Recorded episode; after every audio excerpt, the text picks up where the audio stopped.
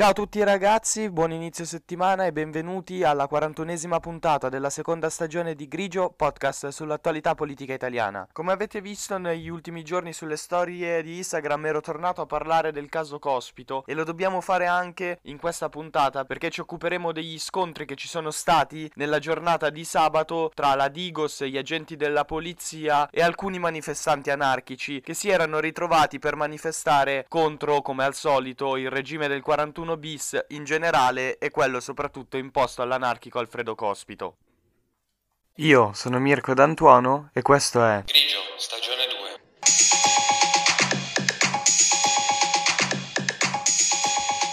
Grigio, stagione 2.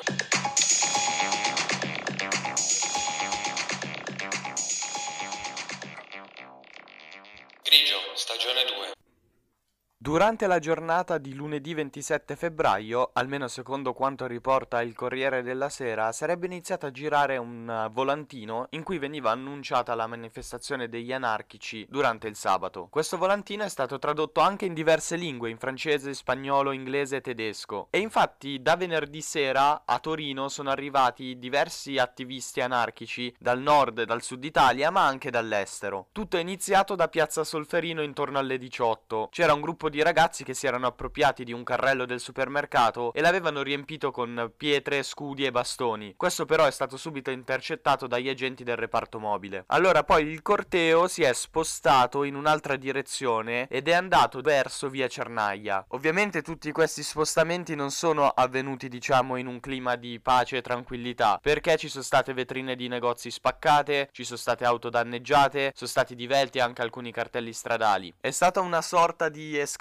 perché poi quando i manifestanti si sono spostati dal centro all'area di Porta Palazzo sono iniziate a esplodere anche diverse bombe carta. Con queste prime esplosioni allora la polizia è intervenuta in maniera un po' più decisa utilizzando i lacrimogeni. Questi hanno inizialmente raggiunto il loro obiettivo perché hanno separato effettivamente il corteo in due parti. Il problema è che poi questo è riuscito a riunirsi davanti al Sermig e lì ci sono stati gli scontri più pesanti con la polizia. Il Sermig è un luogo anche simbolico perché un tempo era una fabbrica di armi, poi invece è diventato un luogo dove si possono incontrare diverse persone in difficoltà, una casa per giovani che cercano un po' il senso della loro vita, ci sono diversi laboratori ed è quindi un luogo di incontri di diverse culture, di dialogo e di formazione. Gli scontri più duri sono avvenuti precisamente tra le vie un po' strette dove c'è il mercato del Ballon, in cui ci sono stati lanci di petardi e di bottiglie. Molti anarchici durante questi scontri hanno cercato di ripararsi e si sono chiusi dentro l'edificio che ospita Radio Blackout, la radio libera di riferimento per gli anarchici. La situazione come sappiamo è tesa da diverso tempo. Le forze dell'ordine stanno monitorando anche le chiamate che anche l'articolo del Corriere che sto utilizzando per raccontarvi di questo fatto mette tra virgolette perché è un modo per denominare tutti quei rimbalzi sui siti d'area, social network e trasmissioni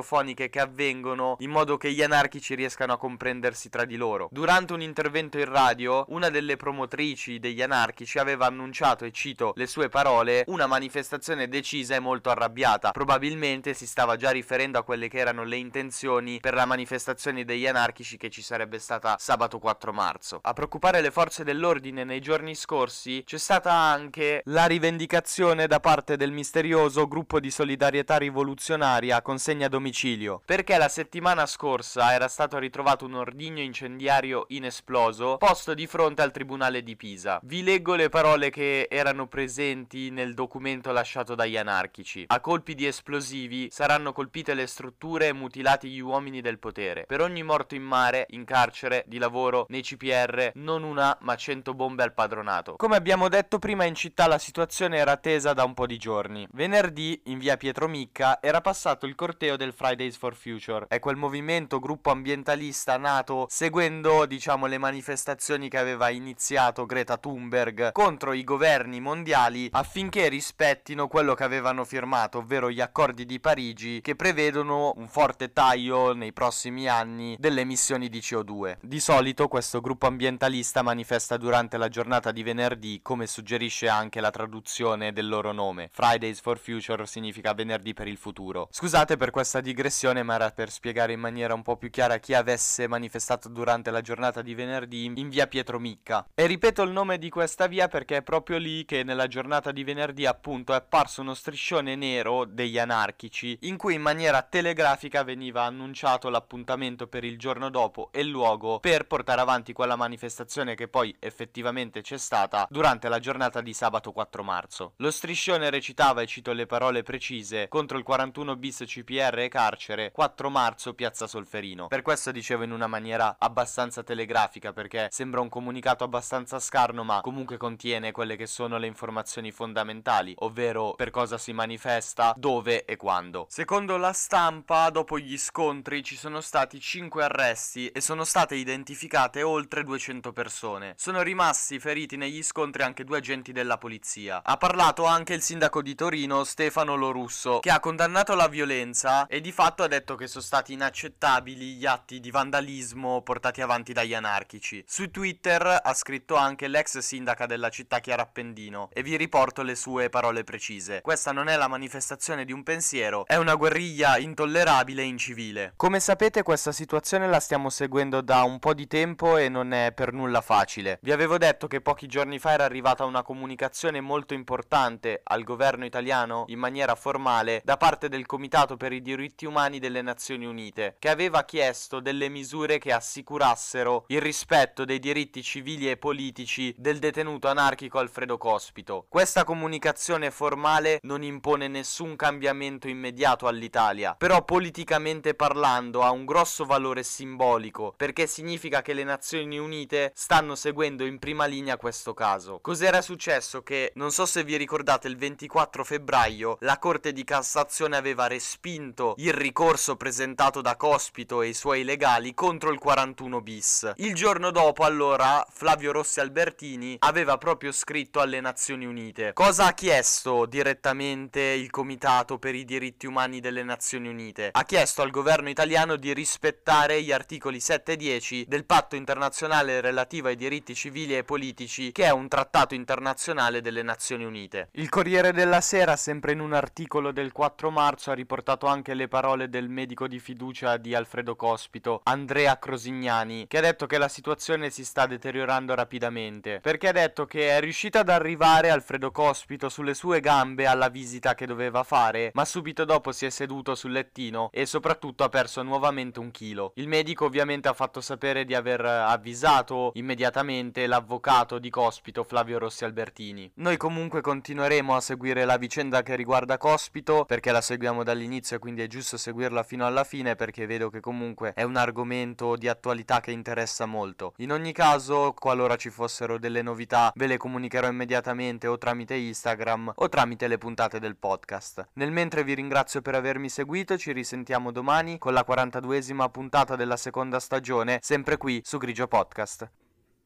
Io sono Mirko D'Antuono e avete ascoltato Grigio, stagione